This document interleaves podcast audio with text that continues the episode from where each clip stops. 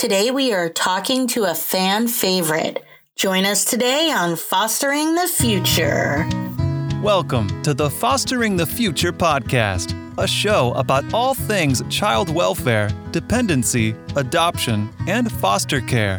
Here are your hosts, veterans in the world of child welfare, Jack and Kat.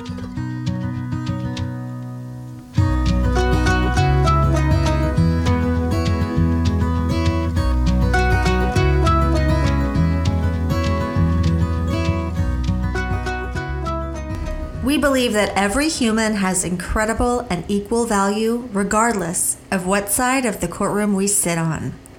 We hope that everyone feels welcome and accepted here on Fostering the Future.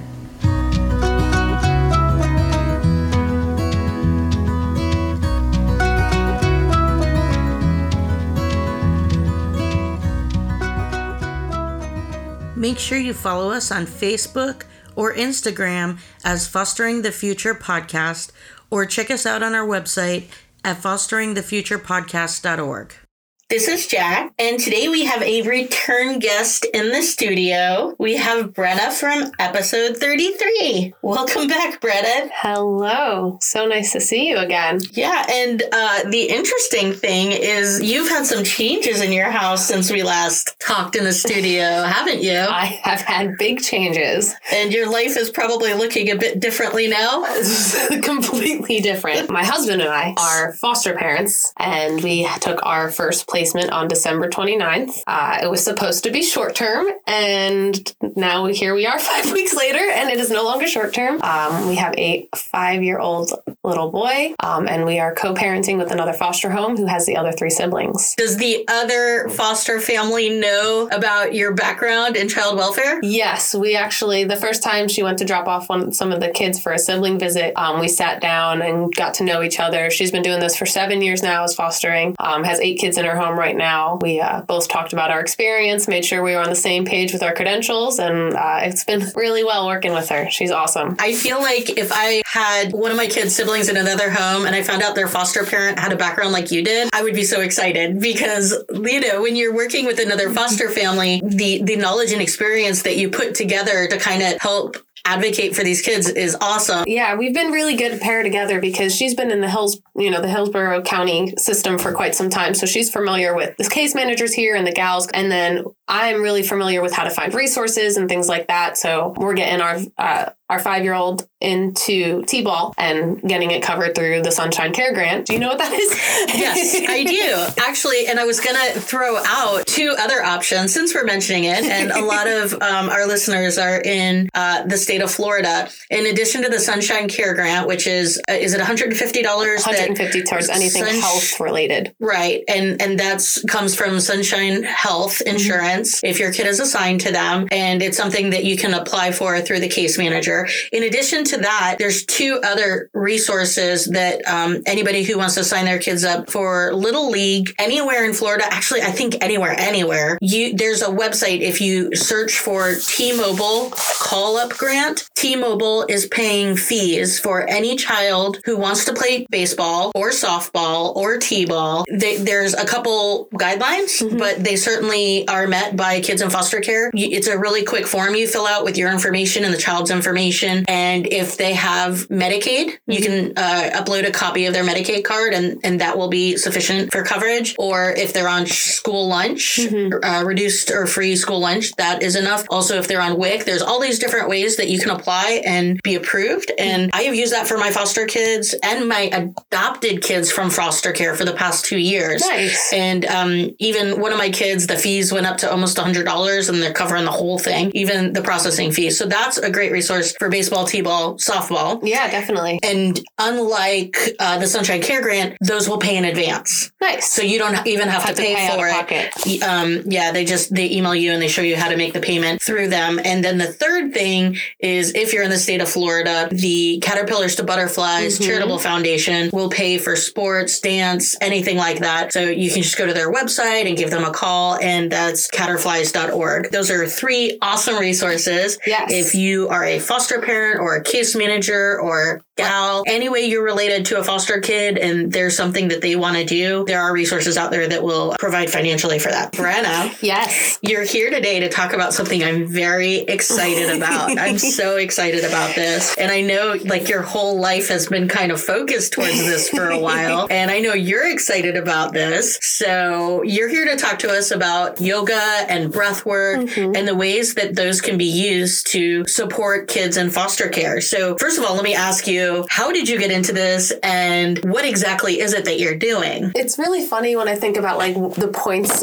like the milestones in my life that led me to this point. Because when I was in college going to school for social work and psychology, I said I never wanted to get into the child welfare system because, as we all know from episode 33, I was a child in the child welfare system. So I wanted to stay away from it. It took it being the only option for a career when I moved down to Florida. And I was like, I'll just do it for a little bit, I'll find something else, and I'll move on. And then here I am now, where it's literally the only thing I do with my life and my, my, you know, Personal life, professional yeah. life, every life. every all of the lifestyles is around child welfare. So everyone knows kind of my history of my childhood. Who well, not everyone. Listen to episode thirty three, and you'll get Go the back, you'll figure out. You'll get out. my childhood history. That kind of led me to kind of that passion. From there, I got a degree in psychology and social work. I knew I kind of wanted to work with kids or teens or young adults. Didn't really know what path back then. Um, I started working in criminal rehabilitation to start out with it, with Judge Pratt. She just actually had a TED talk. If anyone wants to look it up, she's Oh. awesome. Drop her name there I'm intrigued. um, about working with people in terms of services and intervention measures versus just jail time, things like that. So, kind of what we do when we work with our bio parents. so we need to get her on the podcast Oh my gosh, yes, we should get Judge Pratt on here. So that was kind of my first touch of like working with people who were in bad situations, but kind of I started seeing that general generational um, incarceration, generational drug abuse, generational trauma, and that was kind of my first exposure to that. I moved over to child welfare from there um, as a case manager, and on top of working the normal case manager, child welfare case manager cases, I also had the drug court case programs for a while, which gave you a whole different aspect of drug abuse, what it entails, how generational it is, how you can, you know, your children will mimic the behaviors of the bio parent, all of that fun substance abuse and addiction, mental health trauma. And then from there, I went into licensing and started working with foster homes and saw just how much trauma came into not, you know, it wasn't only the bio family, but it's the foster families that also feel the trauma of the children and also Oh, ex- yeah. experience it firsthand. And no, none of these parties, the bio families, the foster families, the children, the gals, the social workers, no one, no one's talking about this population. No one's talking about the trauma that all of us are having in this system. No one's talking. Well, everyone's talking about how the system screwed up, but no Everybody's favorite topic. but no one's addressing our our emotions, our psyche, our how we are doing. Not even the system, but the people in the system. We need to be our best selves and the kids need to be able to have resources to become their best selves as they become adults. And I've just kind of seen a void of services being provided for those issues for the trauma of the children, for the trauma of the bio parents, for the trauma of the foster parents, the case managers, the gals. No one's addressing how to process that and continue functioning while experiencing more trauma because the trauma is not going to go away. And the reason I recognized this was because I started working with a nonprofit called Yoga for First Responders. And we teach first responders and military personnel the same thing when I worked for that nonprofit. We teach that you can't make the stress go away, you can't make the trauma go away, but you can learn how to process it and help it be more prepared and proactive next time you experience trauma. That's kind of what inspired me to start bringing yoga and breath work to the child welfare system because I don't see anyone else doing it. I've seen how um, beneficial it has been for the uh, first responders and military personnel that I've worked with. I've literally traveled the country with this pre, uh, with the nonprofit Yoga for First Responders, teaching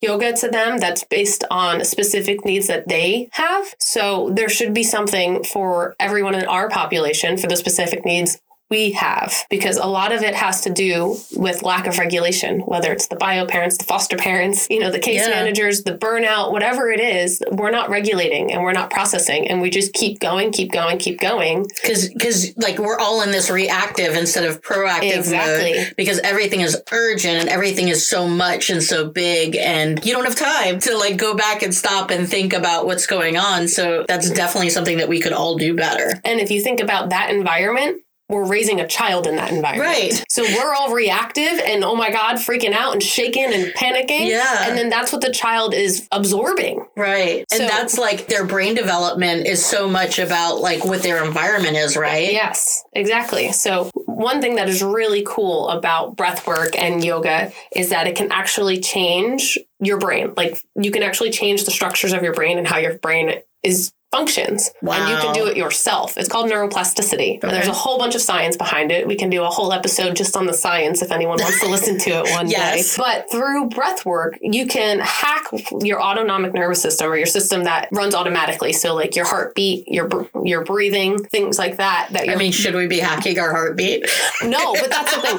So that's and that's a good question. So one I wouldn't want just anybody hacking my heartbeat. so well, so when you hack your autonomic nervous system, you're hacking your breath work. The only other thing that your autonomic nervous system does that you can hack is blinking. So you'll blink without thinking about it, but you can also blink on command. But it would be really silly for us to sit here and try to blink to help us become mindful. Like that would just we'd all look really strange and it wouldn't and we'd all be laughing and it wouldn't help. So that's why we do breath work. Okay. So when you breathe, specifically nasal breathing through your nose, in and out through your nose. Most people will breathe in through their nose and breathe out through their mouth. Breathing in and out through the nose helps you access your autonomic nervous system and more importantly, helps you regulate between your parasympathetic nervous system and your sympathetic nervous system. okay, what's the difference between your parasympathetic, th- those two words? so your parasympathetic nervous system is your i don't want to say normal but it's your rest and digest. So like when we're just sitting here and hanging out your nervous system's doing its thing. It's keeping your immunity levels up. It's keeping your metabolism going making sure your hair's growing all of the things. Your sympathetic nervous system is i, I think of it for people to remember as like your body's being sympathetic towards your situation you're in so that's the fight fright or freeze. You know you see a bear and you get your adrenaline rushed and you're running away from the bear. Or you get in a car accident and now your arms are shaking on the steering wheel because you have all this adrenaline pumping through you. So the sympathetic nervous system is the thing that gets dysregulated, or do both of them? The dysregulation comes from being stuck In in, that sympathetic sympathetic. nervous system. Okay. Because what happens is, I see this a lot with tra- traumatized children, is you have to regulate the system and go back to that parasympathetic state, but it takes time to regulate. So it can take 24 to 48 hours in a white room with no noise and no sound to regulate from your sympathetic nervous system to your parasympathetic nervous system. And no one has a white room or 24 to 48 hours to sit that long. I barely have an hour to sit. Exactly. Other mammals have the ability to shake out the stress or the trauma, and that's how they regulate. So one of the examples. What animals do that? So one of the examples I learned through my yoga for first responder training was so there's a gazelle will do it. So like say there's a cheetah chasing the gazelle in the se- I don't know wherever they live, Amazon. I don't know. I'm not sure. The, The Serengeti? Serengeti. Let's sure. go with that. So the cheetah gets the cheetah doesn't get it. It gives up. It runs away. The gazelle survived. It's behind a rock hiding. You'll see the gazelle literally, and they can't see this on the podcast, but they'll shake and go. Brenna is now shaking her arms and her head and making horsey noises. So, and that's how they process Yeah. the stress and the trauma and that sympathetic nervous system and the adrenaline and the cortisol and all of those feelings out of their body so that they can reset and go about their day. Wow. But humans have this thing called a mind or a self conscious. And Wait, but go, if we did that, would we be okay? it would work. So There's literally sh- people who teach it to humans to shake and make noises. So when I'm stressed, I'm gonna shake my arms That's and, why people like dancing. and breathe like a horse. That's why people like dancing because it makes them feel better. Oh, okay. moving, shaking, singing. Yoga is another mindful tool. Because the human body has developed a mind, we go, oh, we can't look like that. Oh, we can't, that's embarrassing. We're shaking. I mean, yeah, Look it at was that random person when you were- shaking in the mall. Why is she doing that? Why is she making those weird horse noises with her lips?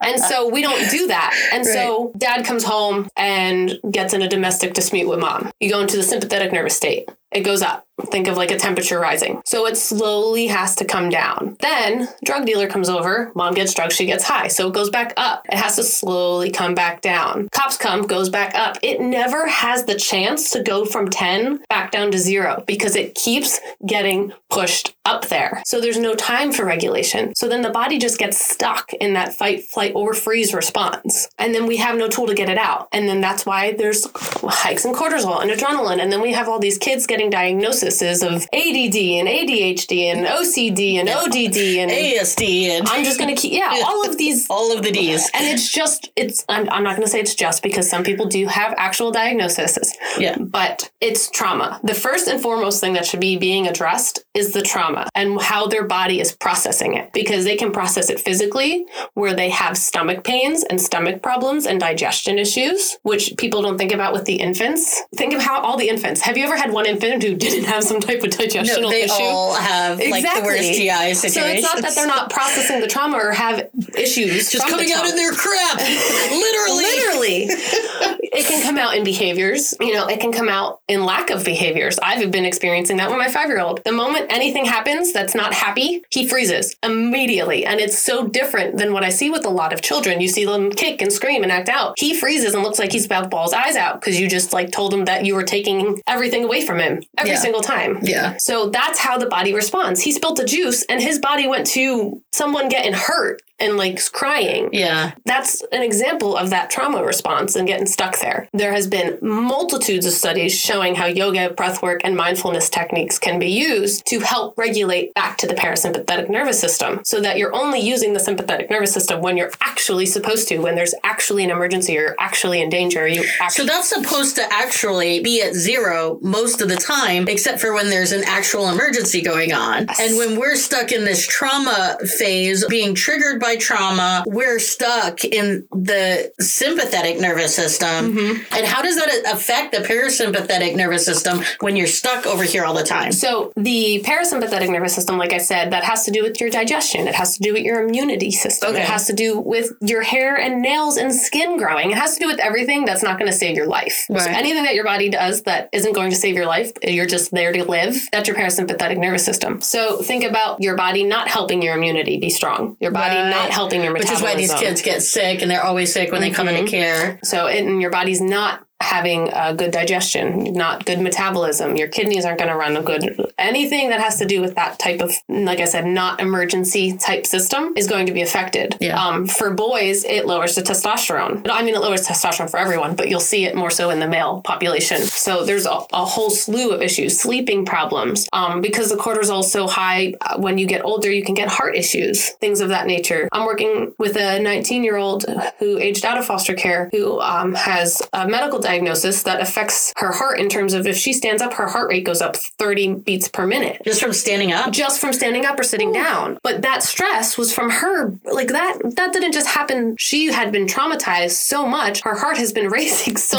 you know, just think about what her heart has been through. Yeah. It shows itself in many ways. So what we do was through breath work, inhalation and exhalation through the nose, you can access the autonomic nervous system and you can help it regulate between the two. With your inhalations, you activate the sympathetic nervous system and with the exhalations, you activate the parasympathetic nervous system, which is why if anyone's ever heard anything about breath work, they always tell you to make your exhalations longer than your inhalations. Okay. So you inhale for three, exhale for five, because you're using that parasympathetic nervous system to help it have a longer time in your body. There's ways to teach this to different populations within the child welfare system. First and foremost, uh, I'm trying to bring it to the children because I think that for so many reasons they need this. One, because like you said, they're in this chaotic, hectic, intense environment all the time and they should be able to have a way to regulate and be taught a way to regulate. Two, when I've watched a multitude of presentations um, with my history of yoga for first responders, we always say to the first responders, like, imagine if you were taught this when you were a child, like when you were taught brushing your teeth. Like, imagine the tools you would have now. Something you mentioned that we were actually just talking about in another episode uh, about the whole generational thing. You know how we talk all the time on this podcast about what can we do to have less kids come into foster care, right? We ask mm-hmm. everybody who comes in that. One of the things that we were talking about is consider the generational cycle of foster care. We've got these kids in the system right now. Why aren't we doing more to make sure that they're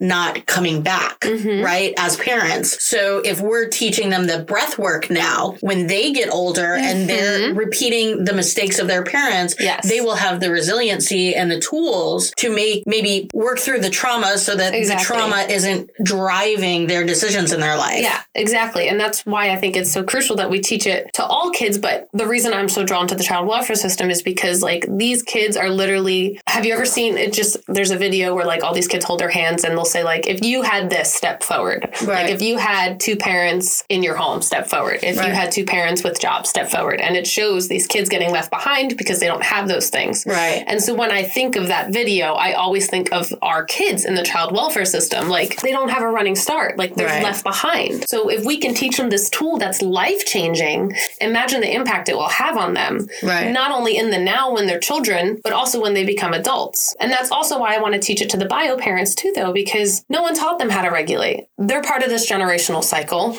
They're a victim of the cycle. Right. It just like everyone likes to look at them as the bad guy, but they're really just a victim Yeah. of the cycle themselves. They're just the kids that we had 10 years ago. Yeah, exactly. Or five years ago. yeah, you know? depending on some of the teenagers. but so that's why I want to bring it to all of the populations. Right. When I say bring yoga to the populations, I don't mean like so mostly when people think of yoga, Yeah. they think of a white girl, Yeah. skinny, Yeah. in like these fancy pink Yoga yoga, pants. pants. yoga pants, exactly. Okay. With some bedazzled yoga bag and like a macchiato in her hands. Yeah. exactly. And that's what you think of when you think yoga. Yoga is actually 5,000 years old. I always kind of tie it to martial arts so people can understand the lineage of it. Yeah. It was used to train warriors for battle, and women used to not be able to even do it when they first created it. So Wow. this whole like feminine, soft, easy, kind, like it's Yeah. that's not the actual image, and it's kind of just become westernized. So it's become Americanized, and it's become a brand. So that's not what I'm bringing. I'm bringing the actual training that is used to help someone grow both mind and body, because everyone's either focused on, oh, I need to go to a mental health therapist, my mind hurts, or oh, I need to go to the gym, I'm overweight and I have diabetes. But no one's thinking, why don't I work on both at once? And that's literally that's the best way to do it. Not because you know killing two birds with one stone. I have a friend who said once, uh, letting two birds free with one key because it wasn't violent.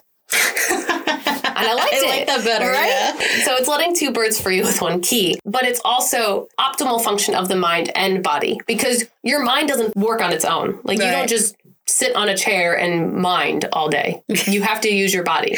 You like you can't just sit there. You have to eat, you have to move, you have to use your hands, you have to do things. Yeah. And you also can't just be body because then your body wouldn't move because you didn't have a mind. Right. So why are we training them separately? Yeah, I, I think that like both of them together are the answer for pretty much anything Yeah. health wise. So the biggest thing is yoga isn't it's not a religion. A lot of people think that. Yeah. It's a mindfulness practice. Right. Uh, I think it's been used in religion. Yes. So people assume like like a lot of people who I know that are Christians are like I'm not going to do yoga because that's like against God Yes. or you're uh, idolizing something else. You can do yoga and pray to whatever God Yeah. you have or I- don't have. I mean, it's it's. I think what, what we have to do is back it up to what it is at its core, which isn't praying to this God or praying to that God, but It's a tool to be healthy. yeah, That's all it is. It's a tool to be healthy. It's the most practical tool in some si- because you don't need stuff, right? No, you literally just need your body. You don't even need limbs. Like we, I. This has been taught to veterans who are like quadriplegics. Like you don't. You literally just need to sit still and breathe.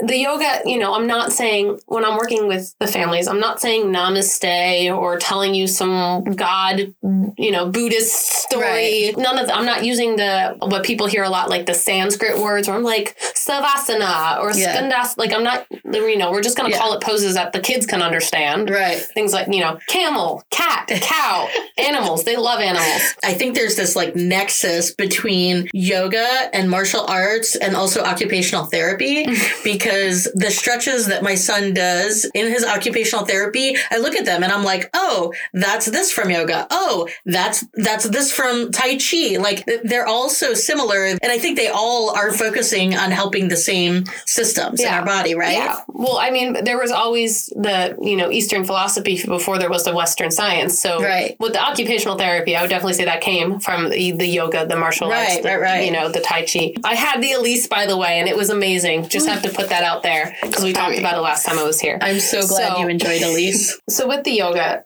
I'm taking all of the Americanized stuff out, all of the namaste, any of the things that may, pe- may make people feel uncomfortable um, because it kind of associates with some type of religious belief. I'm just using the mind and body practice, and that's what I'm bringing. So only like what the actual important part of the practice is, that's what I'm teaching. I know with some people, like it sounds silly, like oh, yoga for like a trauma treatment for children. That's kind of you know a bold statement, but there's actually a lot of studies out there that have been using this, not only with the children, but also there's studies out there recommending it for the social workers and the caregivers. And, you know, like I said, the bio parents before, and they're using it with, I read a study from Boston University that referenced doing a eight week practice with the children, orphan children who survived in Haiti. Hmm. When all of that happened and with the earthquake. So there was seven year olds and up, and they said there was about like 40 children, and they did an eight week practice with them. They said um, after the eight week practice of using breathing techniques, postures, meditations, and being consistent with the practice, which is very important, Right. uh, there was positive results um, seen in all trauma related symptoms um, for them for that eight week program. So there's a bunch of studies out there. There's another one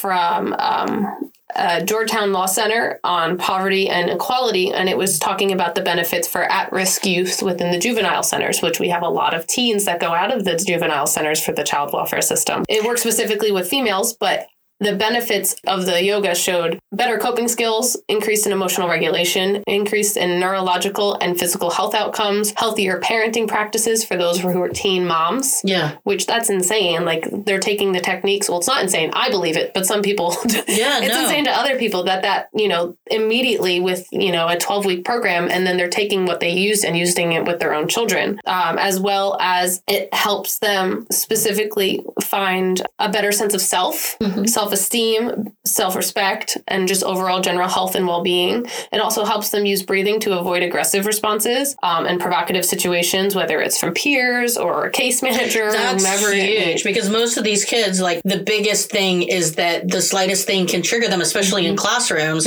where you're getting a call every day. Oh, so and so looked at him funny, so he like threw a book at him. Mm-hmm. You know, that's like a very common thing is the overreaction Mm-hmm. because of the trauma response. We're saying that the breath work and yoga studies have shown is going to decrease that. That's incredible. it's absolutely insane how easy it is to implement as well, which is why I want to share it with the foster parents because even just the five weeks of me having um, my five year old, there was a time where he was getting really frustrated trying to buckle a seatbelt and he started freaking out. And I was like, watch mommy. And I closed my mouth and I, cause, and I breathed through my nose and I breathed out my nose. And then he did it. And then he took a second and then he buckled his seatbelt. Oh gosh. That could have been a complete meltdown for a Oh, five year old. 100%. So the like I didn't even tell them like, hey, we're gonna do breathing. Like, no, you don't have to explain to them the technique you're using. It can just you don't tell them, hey, we're using positive parenting when you positively parent them. You just you just it. use it. And one of the cool things is that like you can even do it with babies and Mm-hmm. they replicate it um, because they just hear you breathing. They always say breathe in through your nose and breathe out through your mouth. And you're saying use the nose for both. So why are we using the nose for both? And what is the benefit of that? So you can breathe through your mouth. I'm not Okay. saying don't breathe through your Okay. mouth. There are breath techniques out there that tell you to breathe through your mouth. Okay. There's breath te- techniques out there that tell you to only breathe through your mouth. Okay. for the purpose of calming and regulating and kind of bringing to a nice regulation or baseline, Yeah. breathing in through the nose and out through the nose. Because that's what we want to do. Yes, Like the the calming mouth- is what we're looking for, man. Yes, because the mouth can be activating. Because if you think of someone who's stressed out or tired or exhausted or in a traumatic experience and they're breathing, you think of someone, and I'll explain it after I do it, but I'll, I'm going to make the noise first where they go, Yeah. So their mouth's open, they're breathing in and out quickly, their shoulders are rising up and down, Yeah. their neck's tensed, and you know, they're breathing in through their chest and out through their chest. They're not using their lower belly at all or anything like that. And so when you breathe through your mouth and you mimic that, Mm-hmm. it tells your brain activated. Oh. So you can't use a breath technique that your body associates with stress. Stress for when you're trying to calm. Yeah, that totally makes sense. Yes, there are calming techniques where like you purse your lips, like you're gonna like give someone a kiss and like blow. Yeah. Or I use, I actually use this with my foster son today when we were at the doctor's because he had to pee in a cup and Oh. he couldn't pee in a cup. So if you inhale through your nose and then blow out your lips like you're blowing on a cup of soup or something hot, it actually helps you go to the bathroom. Oh, good to know. Yes, so it's really good for kids. Yeah. But it's also like you can take it and use it in your bathroom, like whatever. I gotta go, and I can. so he was having trouble peeing because I was like I was holding a cup and he was looking at me and we're awkward because he's Aw. five and like he's Yeah. you know it's mommy's holding a cup for him to go Yeah. potty in. So I had him do it. I said I put my hand out. I said pretend this is uh what did I say? I said pretend this is hot food and I had him. I said. And he did it and he mimicked it. And he, there's another one because you were saying with the babies, they sync with you Yeah. it's not just babies it's anyone like you can lay on your significant other's chest and your breathing will sync with them Mm-hmm. so it's a very intimate thing but it's also very calming because your body releases this thing called oxytocin Yes. um, the good stuff. The good stuff. Oxytocin, you feel it when you give a hug, when you give a kiss. Birthing a child, your body releases a crap load of it. That's When why you people smell your baby's head, right? yeah, that's why that's why people go back and have second kids because of the oxytocin. Not because the, it is your body's drugging you to make you want more because you're like, oh my god, I love this. The children, whatever age they are, teenagers, eight year olds, babies, they can sync up with you. And something as simple as like they're crying and you hug them and you just start breathing deeply. You don't tell them you're doing it, but Yeah. I've done it with I've done it with my five year old foster son. I've also done it with his sister who's in the other home because she was sleeping over and she started crying because she bit one of the other kids. Oh. she, she was the one who did the thing, but she was the anyway. She was bawling her eyes out, and instead of addressing that she bit someone first and yelling at her, I said, "Oh, you look like you're sad because you're crying." I said, "When I'm sad, I want a hug. Do you want a hug?" Aw. And she said, "Yes." So she hugged me. How old is she? Six. No. And so I started breathing deeply through my nose, in and out through my nose. And by the second breath, she was doing it with me and had stopped crying. Literally two breaths. That's all it took Yeah. to have a to prevent a temper tantrum Right. from a six year old who just got in trouble for biting her brother. two breaths. That's all it took. Like it's not hard to implement these practices. They're just not taught to anyone. As you're speaking, I'm thinking of like 8 million different things that I should be responding with in that way instead of in a different way. And I'm not saying like because we're parents and we get frustrated because Yeah. kids can be frustrating. Yeah. And those feelings are valid. We are valid in our feelings of aggravation and like, oh my God, just do the thing. that is totally valid to feel.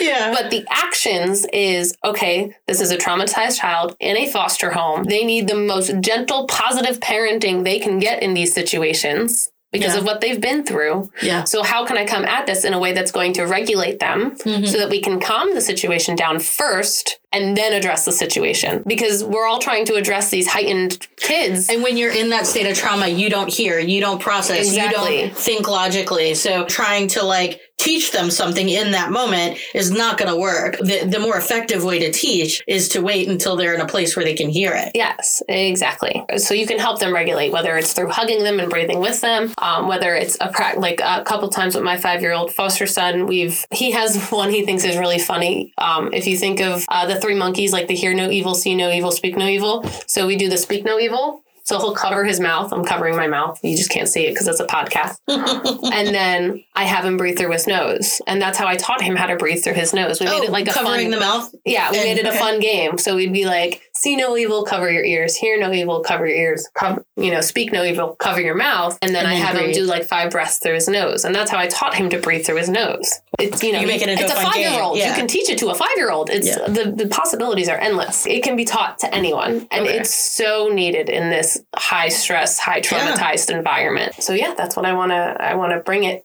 to all the populations and teach the foster parents how to bring it to their kids and how to apply it in their own life and regulate their own life, even when it's the things that don't have to do with the children. All of this breath work talk, and we didn't even get into any of the physical benefits of yoga. Like we just talked about breathing and how awesome breathing is. Yeah. Set aside like all of the other benefits that yoga has through the physical movement and building resiliency of the mind. So if you help this population, meaning all of the parties, use this practice, use the breath work, use the yoga, the benefits are in optimal functioning of their mind and body. So now think of all of the parties that we're working with, the foster parents. Think of the foster parents performing at optimal function, like all of the foster parents. I mean, because we're we're probably all performing at negative, yes, burnout. negative maximum we are all performing at burnout, burnout. malfunction right after the past couple years, especially. But anybody who's been doing this for an amount of time, like we are all probably you know hanging on by our teeth. Yeah, and, and I've had a conversation with um, my support system about the importance of healthy boundaries as a foster parent, which I've experienced multiple times in the past five weeks that I've been one. Is people call you all the time Yeah. for you to break your boundaries Yes, as a foster parent. yes. Placement, case manager, licensing specialist, they're calling you and asking you to do And things. especially new foster parents Yes. feel like, oh, I got to do everything. The minute they say it, I can never say no. I have to do what they what Yes. I'm told because they're scared of because you have to do all these things to get licensed, and you just have to follow all the directions. And then you're licensed, and you feel like you have to. Keep, it's not that you need to like break rules or do anything wrong, but for goodness sake, you're allowed to say, I No. can't do this on this day. I'm not available at that Yes. time you know, I'm aware that I'm allowed to say no. You know, if I'm able to help, I will look, dude, I'll jump through the moon for you if it'll help these kids. Mm-hmm. But also am not willing to sacrifice my family's well being mm-hmm. To make myself a crazy lunatic by running around constantly and doing all the things they want me to do mm-hmm. because they're shorthanded. Yeah. So you have to say no. You have Yeah. to put your boundaries up. And that was something I taught a lot when I taught PPT as a licensing specialist. I'm like, you need to have your boundaries written down, whatever they are, whether we're talking about, you know, no visits on Sunday because it's family day or Yeah. whatever your deal breakers are with taking placements, whatever your boundaries are as a household, Yeah. like you have to write them down and look at them and stick to them. Imagine we give the breathing techniques and the yoga techniques to the foster parents. Now Yes. they're performing optimally. Yes. One of my first thoughts since I've become a foster mom is I have awareness of my boundaries because I take a second, I breathe, and I know myself. I have a sense of self. Instead of just immediately responding. And now imagine all of the foster parents who didn't listen to their boundary, took a placement they weren't they originally was against their boundary, but they did anyway, and then disrupted. Yeah. Imagine how much of that could be prevented. Right. All that is unnecessary time and money and effort from all parties Yeah. when we have those disruptions. Yeah. And if you just take a moment and be like, okay, is this against my boundary? Is this a boundary that I said that I said, you know, my family can't handle 4 We can only handle three, or, you know, whatever Mm-hmm. Yeah. that may be. You know yourself. You know, you said you wouldn't be able to take some child with XYZ issue Yeah. and you take them in because it's Or the brother this particular or whatever, age or- and you don't feel comfortable with it. And now you're trying to do something to help someone else, but now you're self sacrificing. And then the disruption happens, or burnout, or someone gets tremendously ill because when people get burnout, they can get sick. Yeah. I've had that happen to foster moms where they got like deathly ill and they were overstressed. Imagine that not happening. Now take it to the case managers and the licensing specialists. Imagine them performing optimally. You know, imagine the gals performing optimally, the attorneys. Now taking it to the bio parents, like giving them a second to realize who they actually are.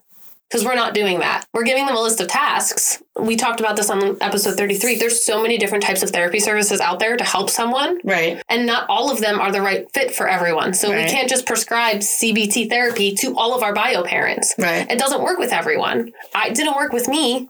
You know, I different routes of therapy worked for me. I know that everybody needs a different therapy, but I think we could all learn breathing. Yes. I think that's something that, like across the board, when you're working with someone, it has to be, and I'm, I'm not saying it has to be me. I'm just saying it has to be someone who's trauma informed to the child welfare specific population. right? So we can't just go get any yoga teacher and think that that's going to solve all of our trauma processing. Yeah, I always say Sally Sue Yoga. I don't know if it's a, it's just the, like the fake name that I make up. I'm like, you There's a Sally Sue yoga I'm out there dying. the- This poor Sally Sue Yoga has never had a customer because I tell everyone not to go to her. I always say you can't just go to Sally Sue Yoga up the road because Sally Sue Yoga doesn't understand the child welfare system, doesn't understand the dynamics of a caregiver relationship to a child in care, doesn't understand the the bio parents and what they've been through. There's don't understand the case manager's hardships and what they're going through. So you need someone who understands the system, but then also can apply it on the yoga mat as an example of like don't walk up behind, I'm just going to say abuse victims. You're not going to walk up behind them and hold, you know, touch their back to tell them and something. that's when you said that um, to me a time ago. That was something that really clicked in my head, um, and that I think that more than anything in discussing how this needs to be handled because, like, I've taken yoga classes. I took them when I was a kid. I've taken them as an adult. They almost always put their hands on you. You Yeah. know, they're helping you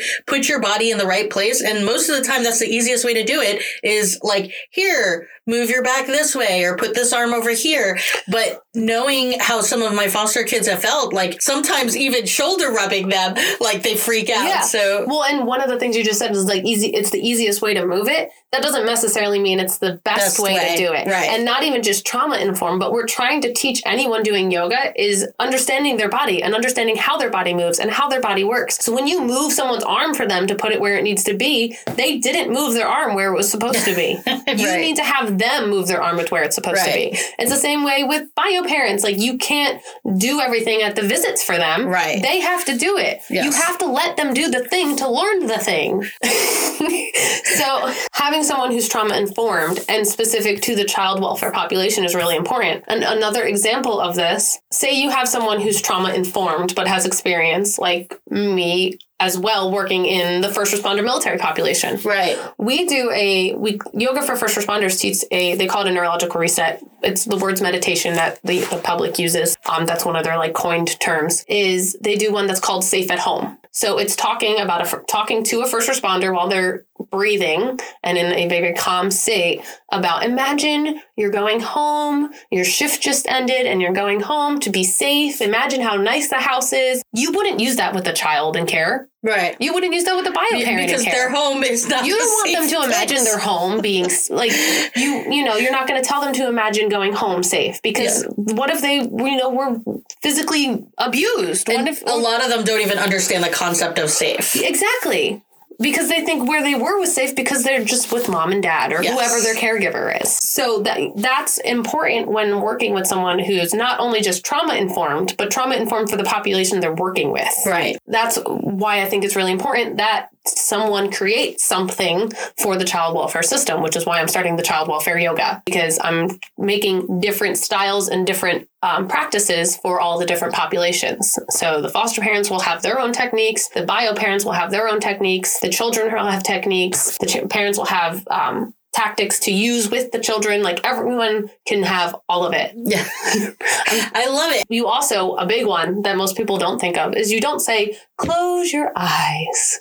You can say, if you would like to close your eyes, you can. Yeah. If you're more comfortable with your eyes open, your eyes can stay open too. Because they've been through so much, like that, you're going to take their sight away. That's, yeah. that's Makes them feel vulnerable in a way that they might not and it could give them anxiety. Yeah. It could make them literally get triggered in the moment. Yeah. And also just giving people options to do different things is really important as well. If you go to a yoga studio, depending on the style, they could be like, this is the pose we're doing here. Yeah. You know, some people may not want to lie on the floor to do breathing techniques. Maybe they want to sit in the chair. Maybe, Right. you know, something bad happens, you know, things of that nature. So just having those understandings is really important. So, Brenna, can you teach us something that we can use that you can somehow uh, Translate through the microphone. translate through the microphone? Definitely. Um, so I can teach, we'll just do belly breathing, which is the foundation of the three part breath, which you can get next time I'm on an episode. And we'll just give, yes. So we're going to start with just belly breathing. Okay. So to do that, I'm going to have to fix the microphone so I can sit up straight because right now I'm reclined in a chair. Oh. Nice and comfy. So everyone, if they're going to do this, they're going to sit up nice and straight wherever they are, or stand up nice and straight, or lay down nice and straight. Just make sure your spine is straight. If you are seated, plant your feet on the ground so that you have, you know, your hip bones are in a nice spot, spine's nice and straight. You're going to take the shoulders, roll them up, back, and then down. A lot of people pull them back, but the important part is actually pulling them down. Like you're trying to, for women, it's where your bra clip is. For guys, it's essentially where your scapula is at the bottom of your wing. That's where you want to pull your back to. Okay. Nice tall spine. Think about bringing your collarbones towards the ceiling, so lifting them up. And then we're taking our hands and we're grabbing our lower belly. So below the belly button, if you have a belt, that's great. You can leave it on because it's actually will help feel your belly breath a little bit more. And as I said before, we're breathing through the nose and out the nose. So as you inhale, you'll inhale through the nose and you'll push your belly out like you're filling up a big balloon. When you breathe in, you You're- fill up your balloon. You're going to push your belly out. Yeah. So when you breathe in, you'll push your belly out like a big balloon. And then when you exhale and you breathe out, you're going to pull your belly back like you're pulling your belly button towards your spine. And you're using your lower belly to push all of the air out and up through your nose. Okay. So hands on the belly. You're going to breathe in, push the belly out. So you'll feel your hands kind of separate a little bit. Nice big belly. Exhale. Belly comes back towards the spine. Now, one thing I want to touch on, I'm going to use you because I can see you doing this, and I'm sure a lot of people listening are doing it. Try not to raise your shoulders. So, a lot of people breathe in their shoulders and their chest, and Yes. that's that stress response, that Yeah. sympathetic nervous system. And it's, but that's how people have started to naturally breathe. Yeah. Which it's not natural. stressed. It's exactly everyone's stressed out all the time. So think about trying to breathe slowly through your belly and pushing all of the air like you got a big I was gonna say beer belly. Yeah. So one more time, inhale, push through the belly. Exhale. Belly falls back towards the spine. And again, inhale through the belly. Exhale, belly falls back towards the spine. One more time, inhale, push the belly. Exhale, back towards the spine. And by the way, shoulders are not moving anywhere. She is doing it right. Yes. so how'd that feel? it feels good. It feels different. It different. And Yes. when people practice it, they Yeah. actually some people who have been very big chest breathers their Yeah. whole life, they actually say they're like they feel their core getting sore because they're using muscles that they haven't used before. wow. Yes, that's a whole other podcast of me talking about how none of us use our core the right way. oh my goodness. But so that's called the belly breath. yeah. What I recommend is it only takes three minutes a day to make an impact on your life. Okay. So everyone's challenge until my next episode is to do three minutes of belly breathing at least four times a week. You're saying you can even do that when you're laying down, Yeah. right? So you could literally be doing this when you're when you first wake up, but you don't have to get out of bed yet. Those five minutes that you get sometimes after you wake up before you actually lift yourself out of the bed, Mm-hmm. that could be the time where you do that. And if you just do it four times a week, you're saying that's going to make an impact. Well, I would say every day, Okay. but for my non believers, I would challenge them to do it four times a week only because. There's just a saying: if you do something four times a week, you're doing it more in the week than you're not doing it. I would say my my like if you want extra credit, every single day, three minutes. Every day. Every day, three, Three minutes. minutes. and it's literally a mindfulness practice. Right. Now, one thing I want you and everyone listening to think about though is to be mindful, you have to be aware in the moment and mm-hmm. have intention behind what you're doing. So you can't have your hand on your belly and be washing the dishes and be feeding a child, be Okay, getting ready to leave the house. normal life, but probably the only time where you're not doing eight things at once as a mom of, you know, six, seven, eight, whatever, is when I'm laying in bed right before I have to get up. So. And and the reason it's so important to have that practice is because yoga and breathwork practice and training is applicable to real life. So if you take the time to breathe for 3 minutes through your belly, the way you're supposed to using your diaphragm, over time when you're in those stressful situations doing eight things at once, you're going to stop breathing through your chest and you're going to start breathing through your belly. And then you're going to start making rational, more rational decisions. And then you're going to stop being impulsive. And then you're going to be getting bit- yourself in situations that stress you out. and then you're going to be, you know, a better mom, a better parent, a Yeah. better wife, whatever it may be. So just taking those three minutes to breathe and put all of your focus on just breathing can literally change your whole life, like a ripple effect or a butterfly effect. That's really cool. Brenna, thank you so much for joining me today. Yeah. Thank you so much for everything that you shared and the knowledge you imparted. We really appreciate you, and I'm so excited about your foster journey. Thank you. Come back soon. I am so excited to come back. Thank you so much for joining us today. Make sure you subscribe and follow us on social. We hope that you join us again next time and keep on fostering the future.